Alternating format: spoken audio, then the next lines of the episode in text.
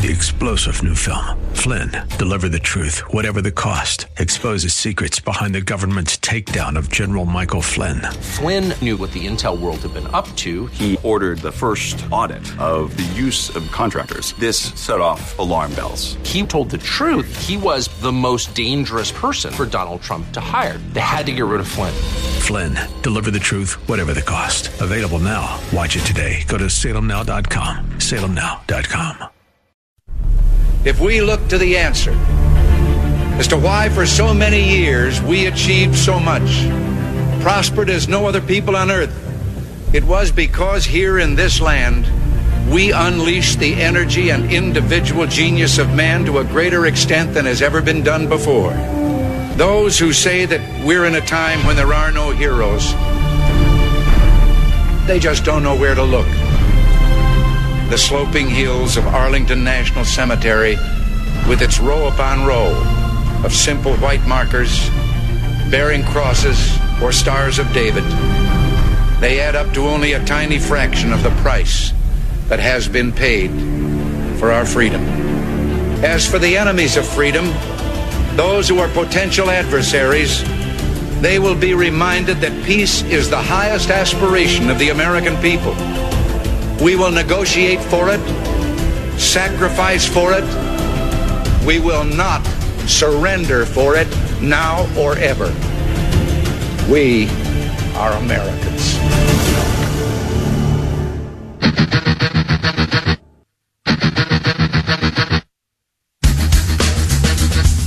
This is the Bob France Authority on AM 1420. The Answer. Yes, indeed it is.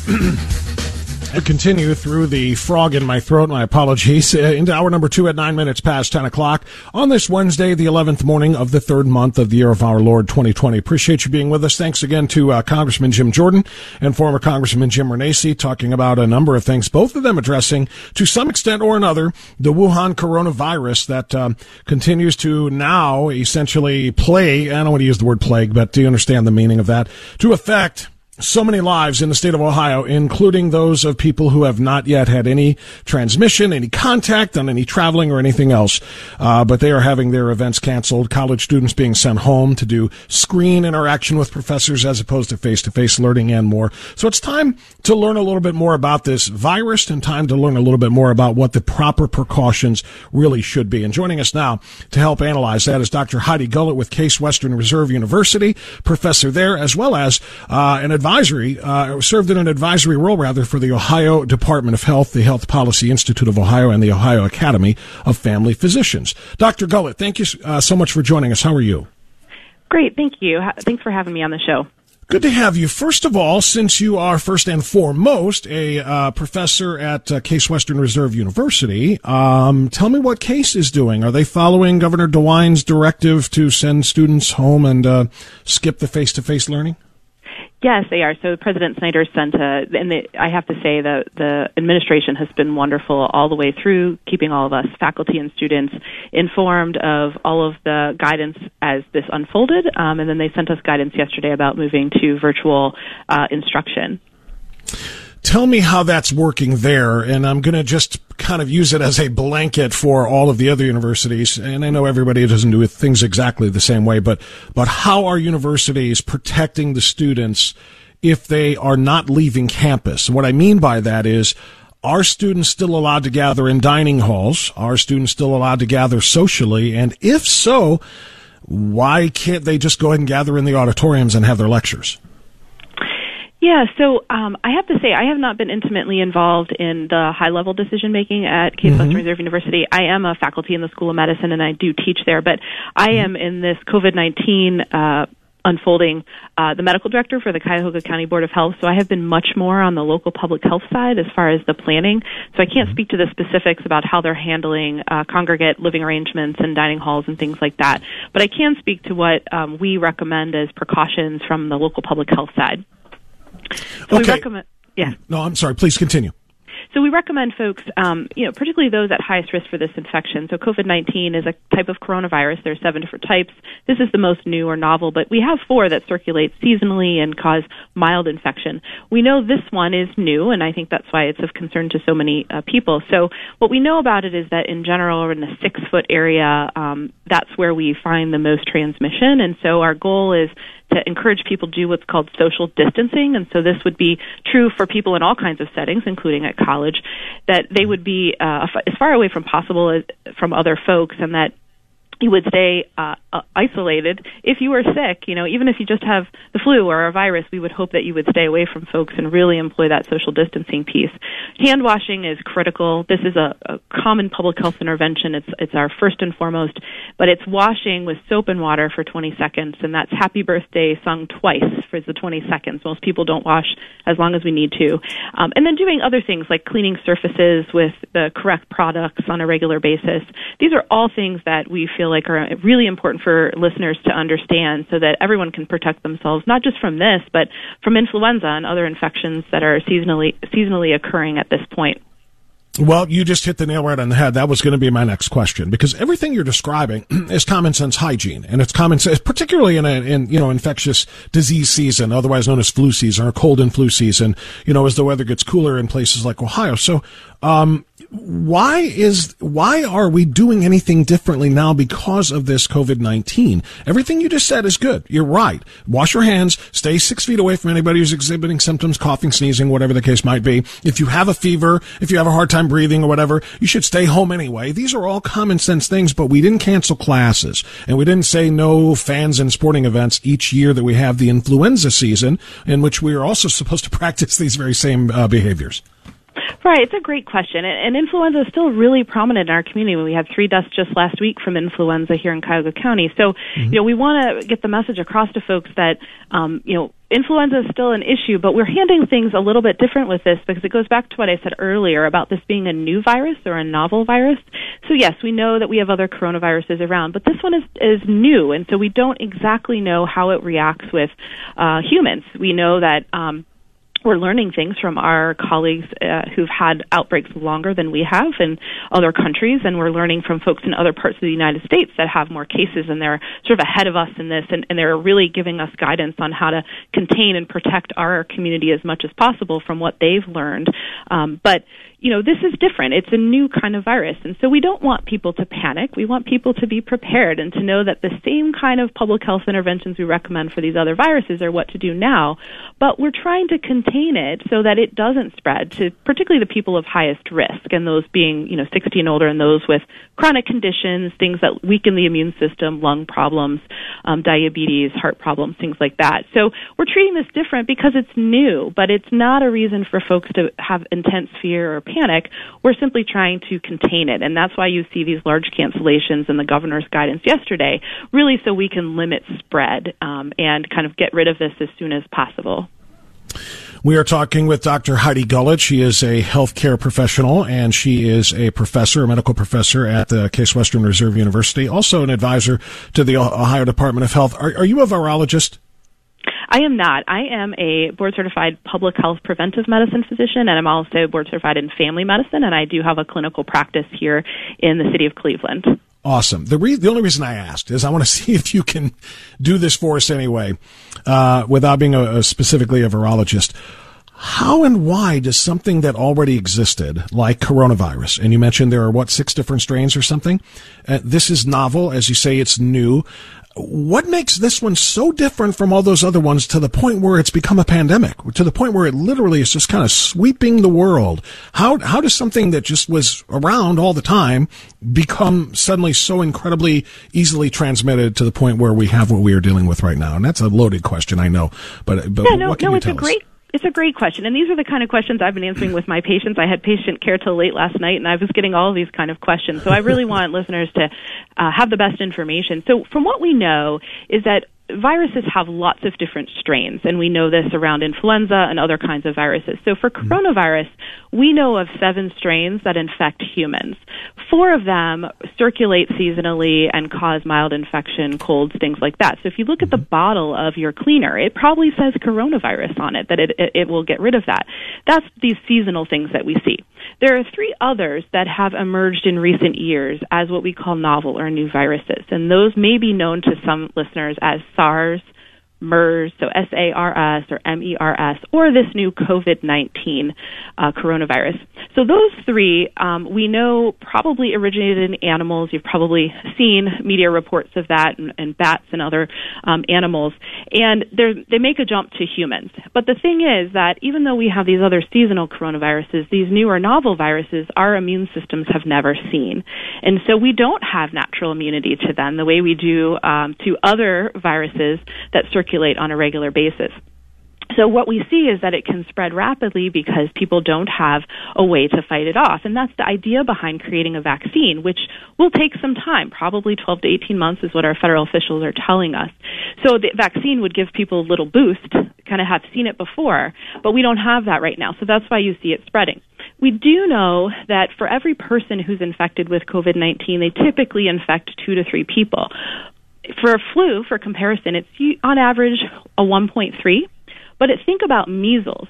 That's usually, and one person with measles may infect 12 to 18 other people. So just to give you a sense, it's new, our immune systems aren't used to it, and it does spread quickly, but compared to measles, it does not spread in that same kind of intensity.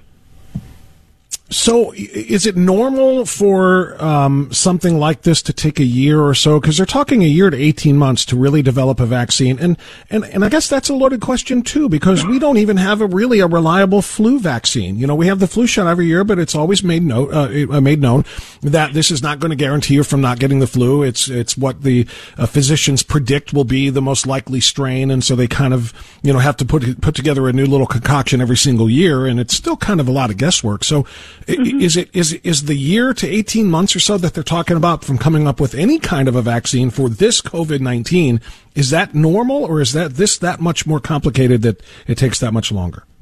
Well, I think it's a novel virus. So you may remember back in 2009 and 10, we had H1N1, and a vaccine was developed at that time.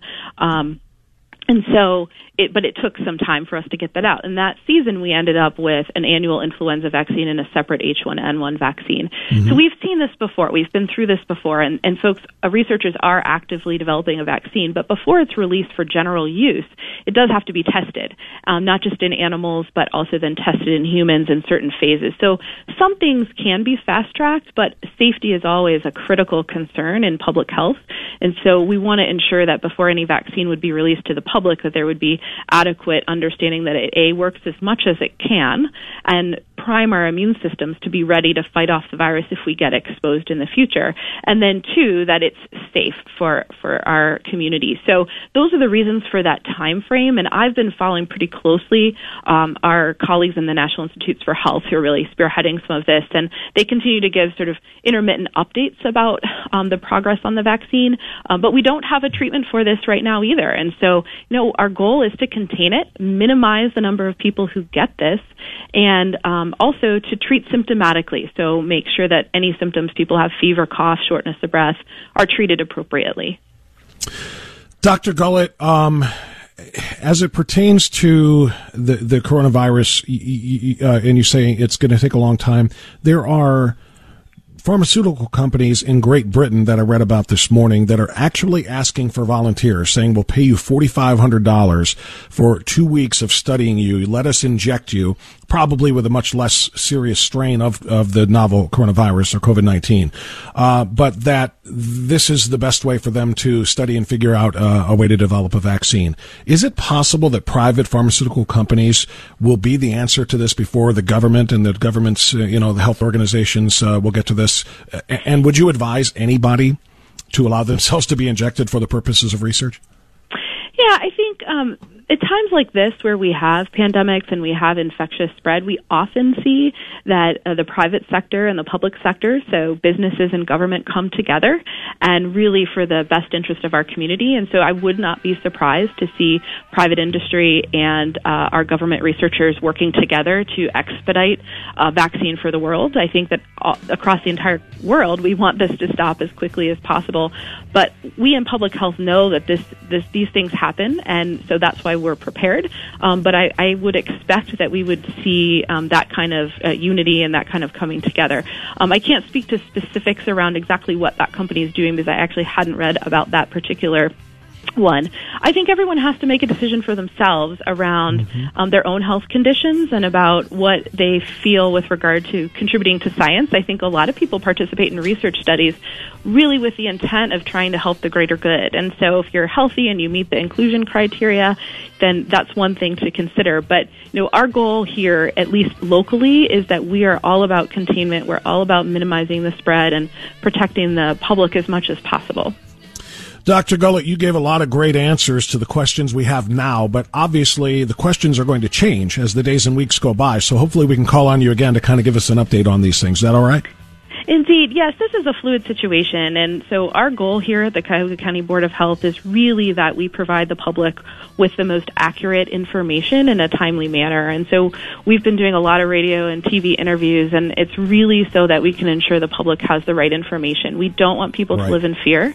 We want you to know we're here, and we're here 24/7, 365, even when there isn't an infectious disease outbreak, because we're really committed to the health of every single person in our community. So absolutely, we'll continue to provide that information. It's great to know that we can call on you for that. Thank you so much for your time this morning and all the great information. Thank you. Have a great day. Dr. Heidi Gullett, Case Western Reserve and the Cuyahoga County Board of Health, and advisor to the Ohio Board of Health. It's 10:23. We're late to get out. Let's do it and get back in on AM 1420, The Answer.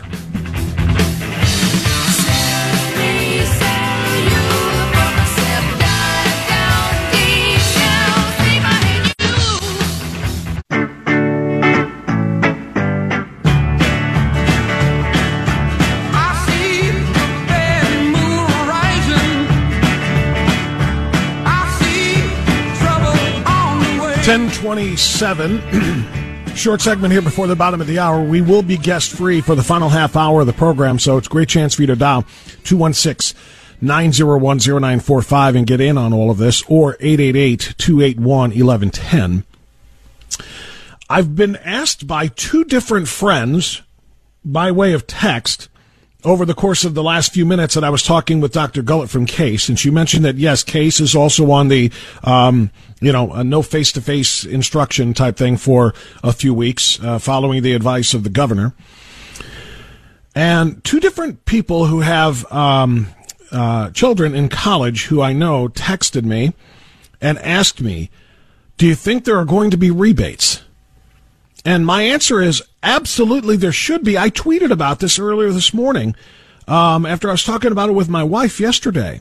Now, we don't have a person, well, God willing, they don't have to go to this drastic measure up at Hillsdale where my daughter goes, but we haven't been affected by this personally, but we know people who have, and they're asking very good questions. If my son or daughter has to be home for the next 3 weeks, and I'm feeding them, and I'm housing them, but I've also paid my room and board to feed them and to house them on campus. Is there going to be a rebate, a refund?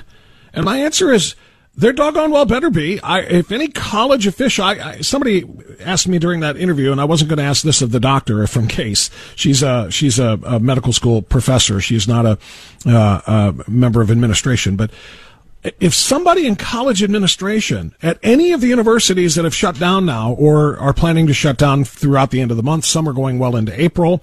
And again, I don't care if it's John Carroll, Baldwin Wallace, Walsh, Case Western, Ohio State, OU, Kent State, all the rest. What are you doing about that? Are you going to be providing prorated rebates for parents who are paying for you to feed their kids, and now you have sent their kids home to learn by way of their laptop? I'm just kind of curious, because something should be done in that regard.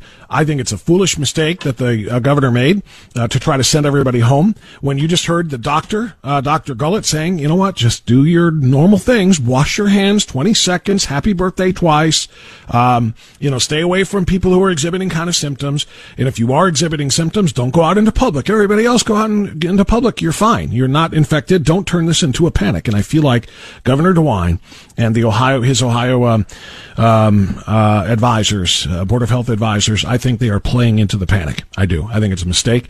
And I think there's a lot of colleges and a lot of other people that are going to be hurt by that.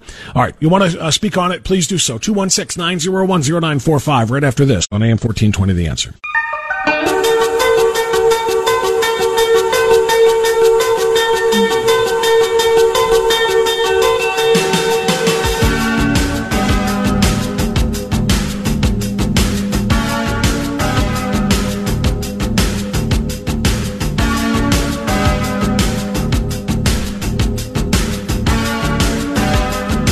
Onward we roll at 10:35. I count 25 minutes of outstanding awesome left for you on this broadcast. President is confident, and he has every reason to be confident based on what he's accomplished in the 3 years he's been president of this great country.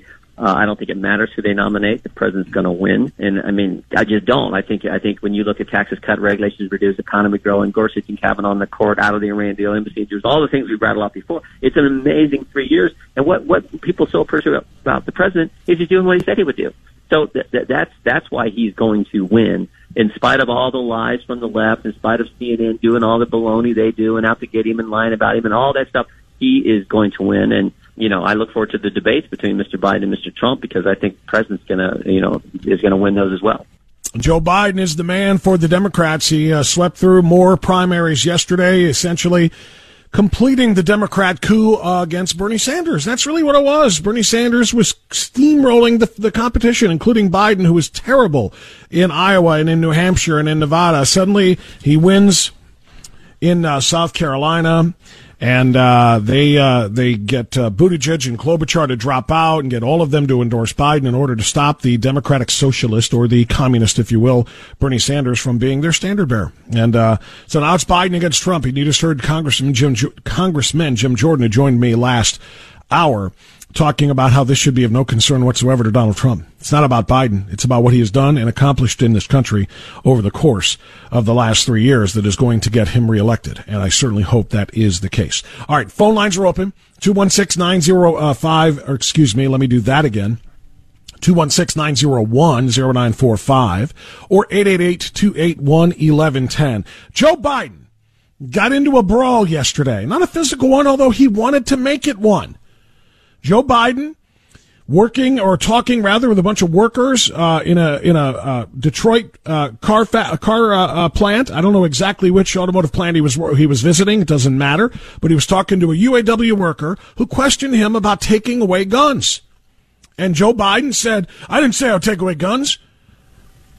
And the factory worker, the auto worker, said, "Yes, you did. It's on video and it's viral. You and Beto O'Rourke, you said you would enlist him to be the guy to go get your guns." He said, "You're full of blank." Then, after talking about how he's a supporter of the Second Amendment, Joe Biden said to the individual, "You just don't need 100 rounds. You don't need 100 rounds for your AR-14." What? AR what? Then he said to the factory worker, "I'll take your A outside," essentially threatening, "Let's go outside and let's have it out. I'm going to go outside with your A," is essentially what... How do you intend on getting the union vote when there's a large portion of the union workers that are gun enthusiasts, and you are actively trying to diminish our Second Amendment right and take away our guns? You're full of shit. Oh, we got to stop that. Joe Biden literally said, "You're full of blank," then said, "I'm going to take your A outside." Listen. I support the Second Amendment. The Second Amendment, just like right now, if you yell fire, that's not free speech. And from the very beginning, I have a shotgun. I'm failing, by the way, to see the comparison there. I support the Second Amendment, he said. But then he said, it's just like if you yell fire right now, that's not free speech, referencing the First Amendment. What apple and orange is he comparing here? Makes no sense whatsoever. I have a 20 gauge, a 12 gauge. My sons hunt. Guess what? You're not allowed to own any weapon. I'm not taking your gun away at all. You need 100 rounds. So when you were in Beto, no, when you said you were going to take our guns, I did not say that. That's not true. I did not say that. Video. Can you imagine Donald Trump face to face with somebody questioning him, shouting at him and pointing his finger in his face, the way you hear with Joe Biden right here? It's a viral video like the other ones they're putting out that they're simply alive. Your voice, you said that you're taking the gun. Well, he just clarified it. Wait. Take your AR-14s away. Okay, this is not okay. Well, take your AR-14s away. Your AR-14s. All right. And let's there's a lot of guys.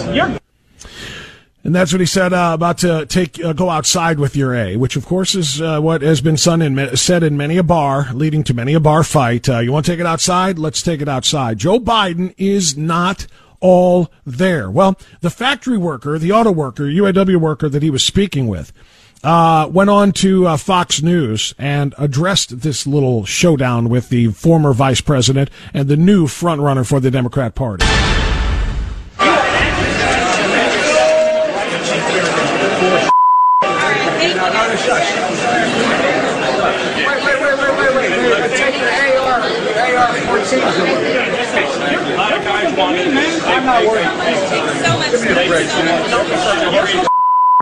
Okay, Joe Biden yesterday hurling profanities at a construction worker from Detroit. Question, and I don't think that he was ready for it. Well, it was hard to hear. What did you ask him? Well, I asked him how he was going to be helping get us work, us union workers, work in the future. We seem to be doing fine at the moment, but there's always room for improvement, and I wanted to give him the opportunity to show us where that improvement could come from. And I also asked him, I'm sorry? You go ahead. I also asked him how he wanted to get the vote of the working man when a lot of us wield arms. We bear arms, and we like to do that. And if he wants to give us work and take our guns, I don't see how he's going to get the same vote. So his message has changed, right? Is that your concern? Because he looked at you and he said, that's not true. I never said that. So we went to the Wayback Machine, as Steve always says, and we found what he said in the past that really concerns you. Watch this. To gun owners out there who say, well, a Biden administration means they're going to come for my guns. Bingo. You're right if you have an assault weapon. The fact of the matter is they should be illegal, period. Look, the Second Amendment doesn't say you can't restrict the kinds of weapons people can own. So that was one of the viral. Actually, let's clarify that. The Second Amendment absolutely mentions nothing about restrictions. The Second Amendment just says directly that the people have the right to keep and bear arms, and that right shall not be infringed. It doesn't say the kind of arms that Joe Biden likes. It doesn't say the kind of arms that Robert Francis O'Rourke likes. It specifically says that the right of Americans to keep and bear arms shall not be infringed. So therefore, what Joe Biden calls an assault weapon is completely irrelevant, especially when he doesn't know what an assault weapon really is. It's indefinable. I suppose if I shoot somebody with a .38 special, I've assaulted somebody with my weapon. If I shoot somebody with my AR-15, I've assaulted somebody with my weapon. If Joe Biden tries to shoot somebody with an AR-14, well, then he just needs to go back to the rubber room because there isn't one. But you understand the point. They are trying to absolutely restrict Second Amendment rights, and they're doing so without any sort of constitutional grounds whatsoever. They are making up stories and making up, fabricating aspects to the Second Amendment that do not exist. And he got called on it by a UAW worker. Now, why do I care about this? Do I care about Second Amendment? Absolutely I do. But why am I focusing on this right now? Because what he did in response is directly impactful in this election. If anybody challenges Joe Biden goes off the deep end. Joe Biden gets in your face, points in your finger. Remember what he said to the one town hall guy who challenged him? He said, okay, fat. And then he proceeded to berate the guy. Joe Biden gets ready to get into fisticuffs with people whenever they challenge him. And the worst part about that is he's going to face more and more challenges because he seems to not be all there. He just isn't there. He's answering questions that weren't asked. He's giving answers to questions that were not asked. He's announcing his location in the wrong places.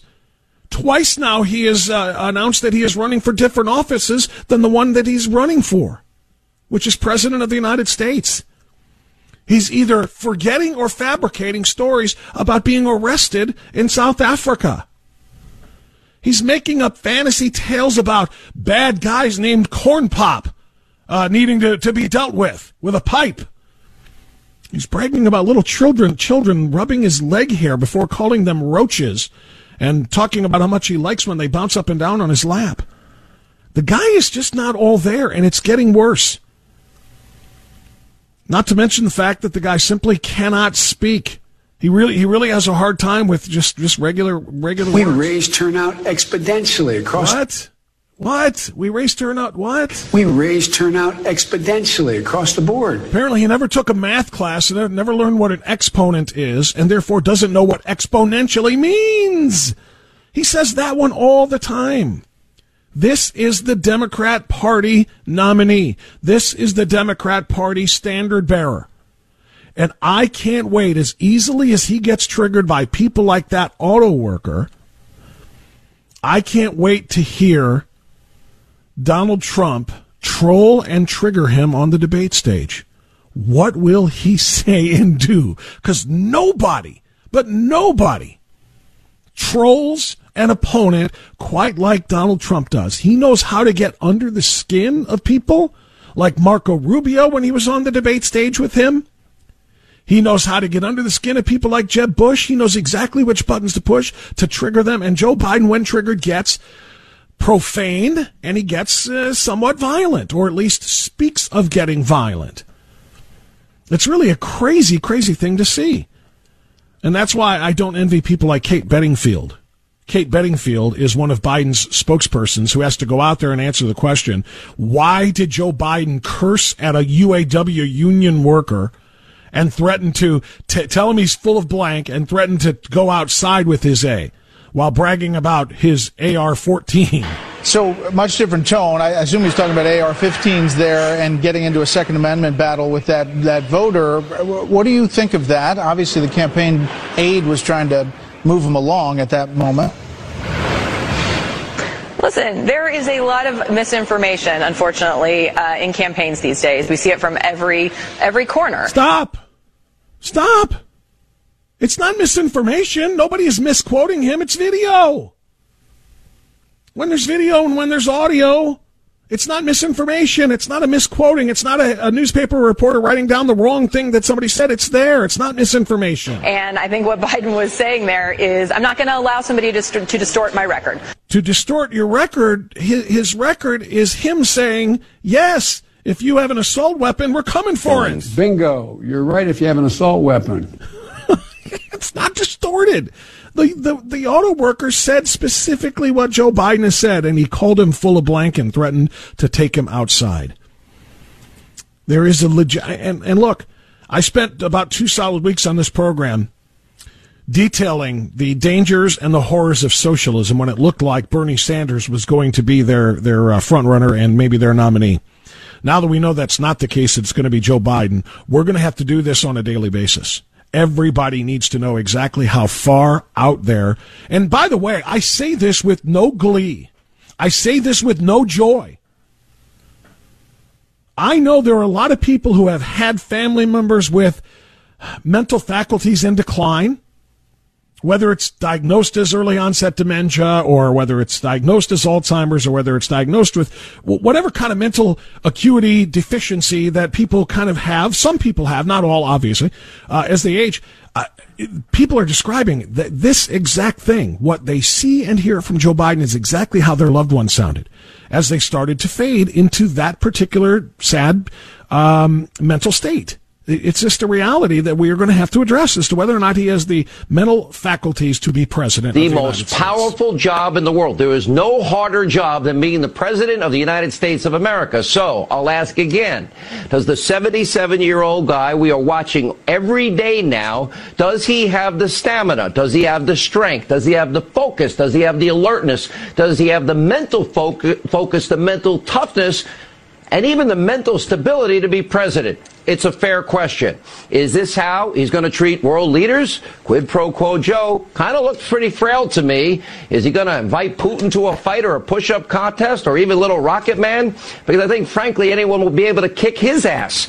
Now, it's so bad that the Biden campaign, they are now trying to cover for quid pro quo Joe. They're trying to keep Joe out of the public spotlight. In other words, they are hiding him from the... And they're also sitting him down at the debate on Sunday. They're sitting him down. Let me say it again. They're sitting him down.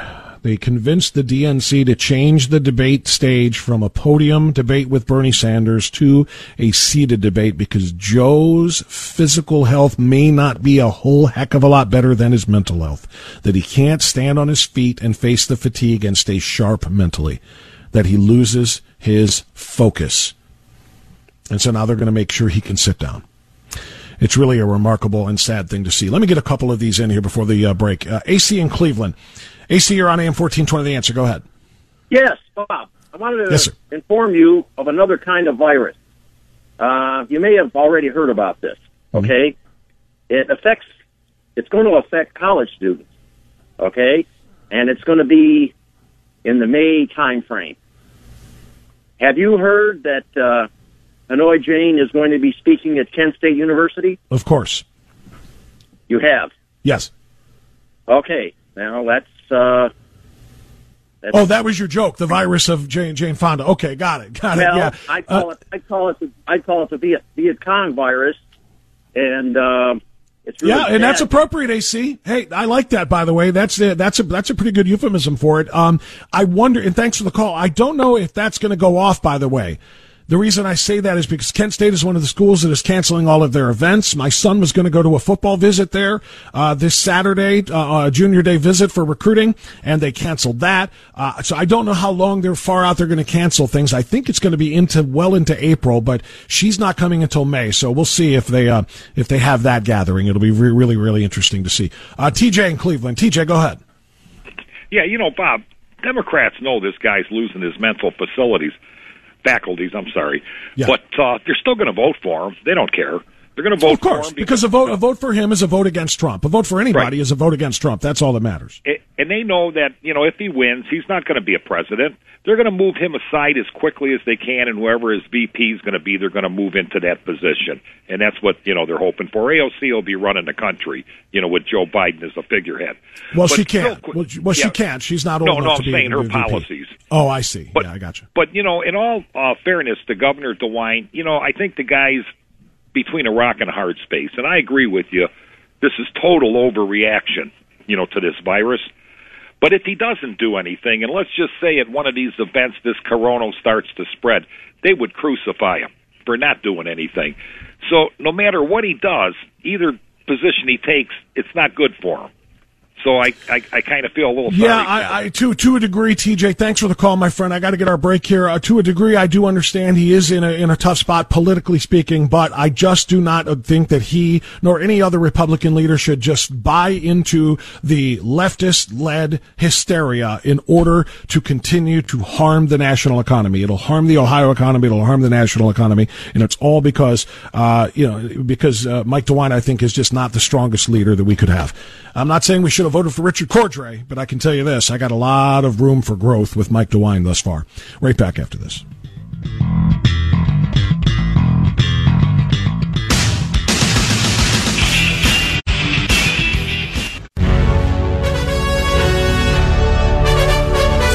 All right, last segment, 10:56. I got time for two phone calls before the top of the hour. It's been a very busy day. We've hit a lot of subjects and covered a lot of ground.